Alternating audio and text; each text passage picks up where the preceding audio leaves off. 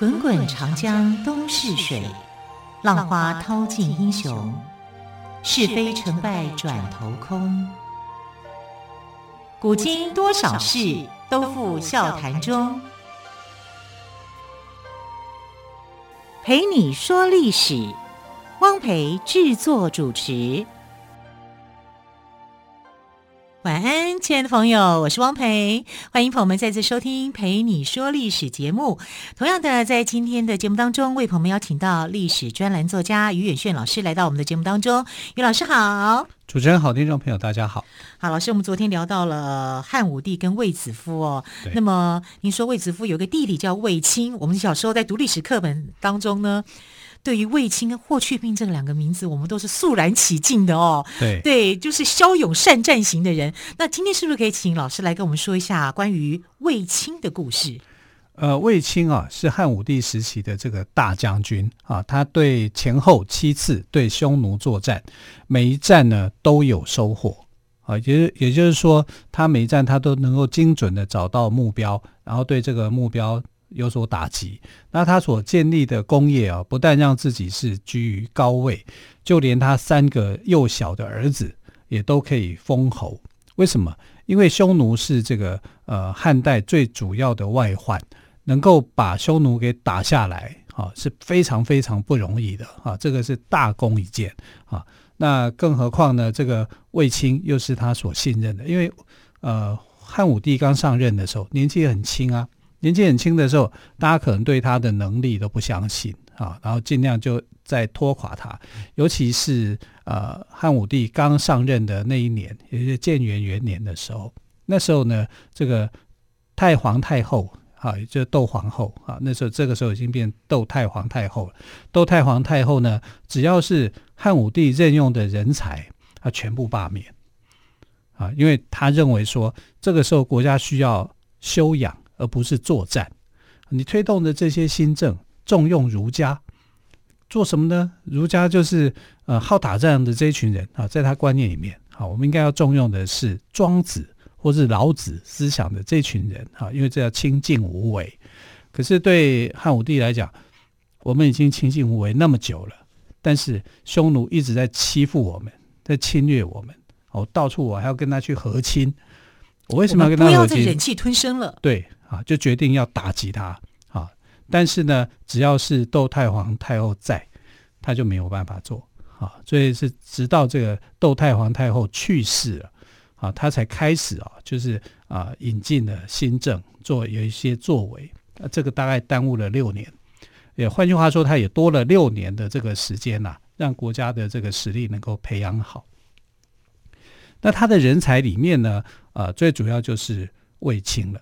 啊，因为他喜欢卫子夫啊，然后当然就希望说给卫子夫的娘家的人，好有一个机会，有一个平台，再加上呢，这个呃卫青啊年纪轻，年纪轻你就可以处得来，年轻人的话语就听得懂，哦，所以他就觉得这样是很好的。还有就是卫青一个特质，他非常的谨慎小心，他并不多话的。啊，卫青小时候呢，曾经怎么样的？就是说他。在这个呃当人家的仆役，结果有一个犯人，犯人哦啊坐在囚车的犯人，那个犯人说，我会看相，我觉得你以后一定是公侯将相之类的人。那卫青想说屁呀、啊，我已经被我每天三餐我都不知道吃什么，然后你在那边讲我，还不相信啊，就是而且你更何况你还是一个囚犯。好，所以他是很不相信的，他觉得自己的命运是很不好的。那为什么卫青要这么讲？因为他是私生子，啊，他是他的妈妈，啊，他妈妈一定姓卫嘛，因为他是从母姓嘛，啊，他的妈妈哈也没有留下名字来，我们也许就叫她卫女士了。那卫女士呢，就在平阳侯府当仆人，平阳侯府就是汉武帝的姐姐啊，啊，在当当仆人。那她的丈夫去世之后呢，她跟一个姓郑的一个小官员啊，就有了孩子啊，所以就是这个就是卫青。那照理讲，他应该叫做卫正卿才对啊，嗯、对不对？为什么会叫卫呢？啊，因为卫青的妈啊，卫青的妈妈啊，那时候还有三个女儿要亡，包括卫子夫在内啊，三个女儿要亡，所以就要他去投靠生父。啊，就是投靠这个小官吏，叫郑济的小官吏。那这个郑济的小官吏哈，父亲当然就认了，会认这个孩子，但是父亲的家人不会认他啊。你不过就是一个私生子嘛，那你现在来投靠我们家，你想干嘛？你想来分家产吗？你想怎么样吗？所以，呃，郑家的人就很排斥他，甚至虐待他，啊，然后对他大呼小叫，啊，所以他虽然从小在郑家里面长大，可是他就受尽了欺负，好，后来他长大以后，他就不愿意再继续待在郑家了，好，甚至他也不想姓郑，啊，他就回去这个平阳侯府，因为妈妈在这里当仆人嘛，啊。那他就帮平阳公主去照顾马匹啊，成为平阳谷的骑奴。啊，就是照顾照顾马匹骑兵的骑，骑兵的骑，骑马的骑，对对对。对，好，就是就是平阳公主需要马的时候，他就把马牵出来。怎么会想到后来变夫妻呢？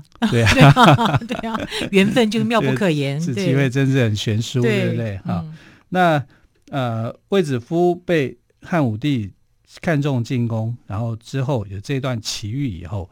好，卫青的命运啊，就开始做了一些转变了。那其实转变一个关关键点啊，是汉武帝的皇后阿娇。我们讲阿娇，在昨天在讲说阿娇这个人哦，就是比较心胸比较狭窄，但一定的啊，原配一定都是这样嘛。我怎么可以容许其他的女人来分享啊？我我对丈夫的这种爱？那他觉得卫子夫在争宠。好，卫子夫其实。呃，他当然他也要争宠，可是他的态度是比较温和的啊，温柔的、柔软的，他不是那种很强硬的。那阿娇就是很强硬的，他就觉得你看卫子夫把后宫治理的井井有条，对，妃嫔之间也没有什么很恶意的纷争，他也不会说你不可以享有丈她的丈夫的爱，就她跟卫子夫成交跟卫子夫截然不同，截然不同啊！你看卫子夫可以容忍什么王夫人啊。李夫人啊，什么夫人啊，他他都觉得可以的，因为女孩子总是这样嘛。你你年纪越大的时候，容貌容貌一定改变嘛。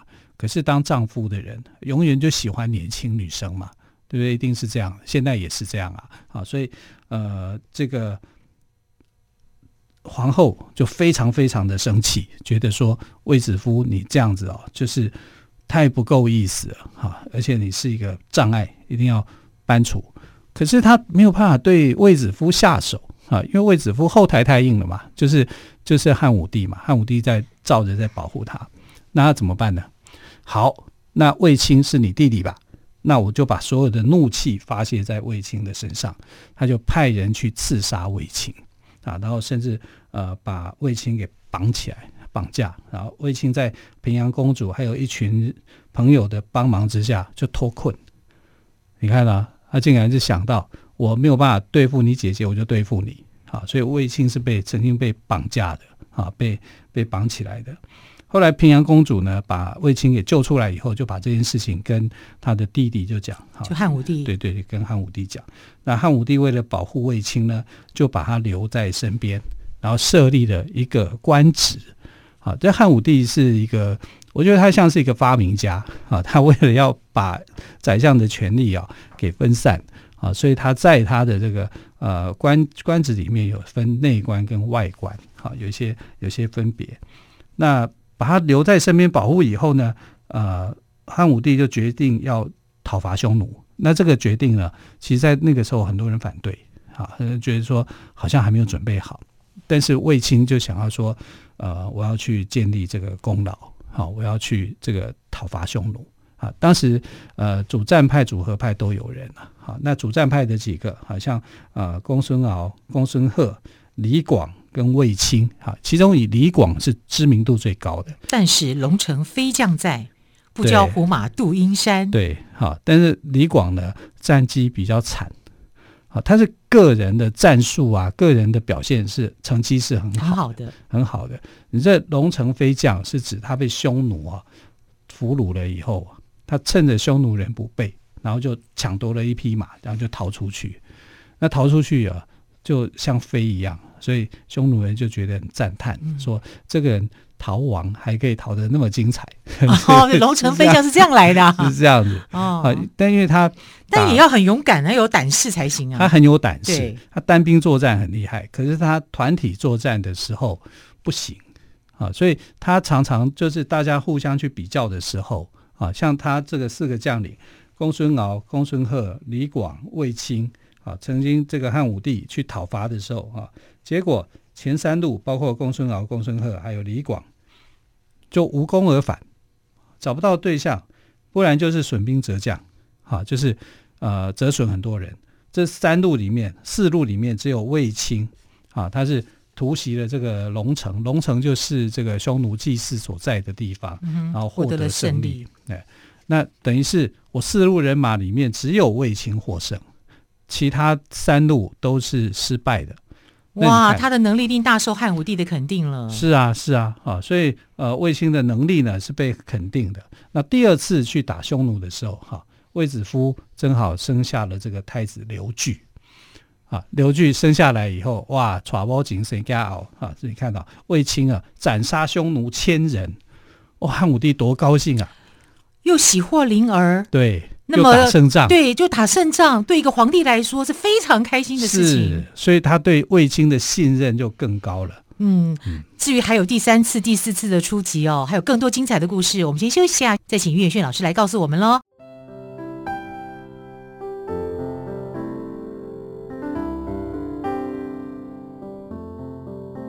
听见台北的声音。拥有颗热情的心，有爱与梦想的电台，台北广播 FM 九三点一。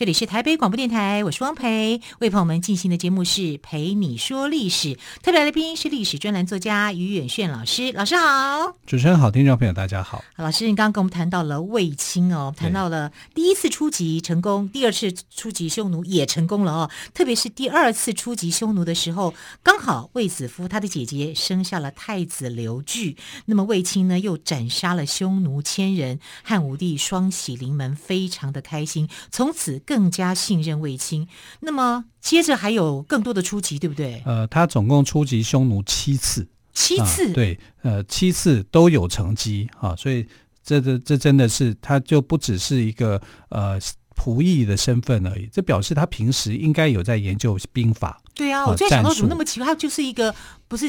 骑马骑马奴吗？对，不对？对，啊，就没想到说他不不是，他是很低调的、嗯、啊。但他该展现他的一个成就的时候呢，他能够展现出来。这个人是厉害的，可是他又很低调啊。他懂得帝王心术的。那在第三次出击的时候呢，卫青啊大获全胜。你看这样的将领，汉武帝怎么会不喜欢呢？你说虽然是我的亲戚，可是他有能力呀、啊。对不对啊？所以有有这样的一个亲戚，他当然是非常高兴，因为你知道第三次出击的时候，他是收复了河朔地区，哎，是把领土失去的领土给收回呀，这是很厉害的一件事。我要是皇帝高兴死了。对啊，对。那第四次的时候呢，他是歼灭了这个匈奴右贤王部，俘虏上万人呢，上万人被他俘虏，而且千万头的牲口。啊，这个因为打匈奴的时候，匈奴是逐水草而居嘛，啊，所以你获得他人口，还可以获得他的财财物，他财物就是一些牲口啊、牛羊之类的。哦，你看，有人有钱，整个打仗不就是这样吗？啊，所以汉武帝在这一次第五次的打胜仗的时候呢，他是封他的三个儿子为侯，公侯伯子男。那时候他的三个儿子还很小。地位很高哎，公侯侯下来就是啊，对啊，对啊，公下就侯哎，对啊，哈，公侯伯子男啊，对不对？哈、嗯，那这个你可以知道，他的前五次的出击，哈，整个为汉朝立下了很多的这个功劳啊。然后他是怎么样去对待汉武帝的其他的这个宠妾的啊？这是这就就是高干的地方啊，因为呃他的姐姐是皇后，所以他等于要为皇后做面子。而且也要去保护这个皇后啊，等于是为皇后撑腰啊，然后让他的这个太子刘据也能够啊地位更稳固，地位更稳固哈。所以他就用金钱去帮助得宠的王夫人的家人，因为王夫人啊没钱，他们家没什么钱的。那我是一个大将军，然后我知道王夫人家里面没钱的情况之下，我还拿了一笔钱去送给你，你说雪中送炭。多好啊！然后就是结为这种好像好朋友一样，互相关怀、义气之交了。对对，非常感人。对这个对汉武帝来讲是觉得说你能够爱屋及乌，因为我喜欢王夫人，你没有因为这样子讨厌王夫人而去打击他的家人，还去帮助他的家人，还去帮助他。那王夫人也很感激啊，因为他知道说这个是大将军好卫青送来的钱呐、啊。嗯好，帮他们家解决困难。对，好，所以说这个叫做与与人为善嘛，他是这种个性的。然后，呃，他在战场上处理作战不利的将领的时候，因为本来就是这样的，有人会打胜仗，有人会打败，对不对？大家这种作战不利的将领的时候，他不会自己做主啊，他会把他捆绑起来，然后就交给汉武帝去处理。这什么意思？就是说，掌权的不是我。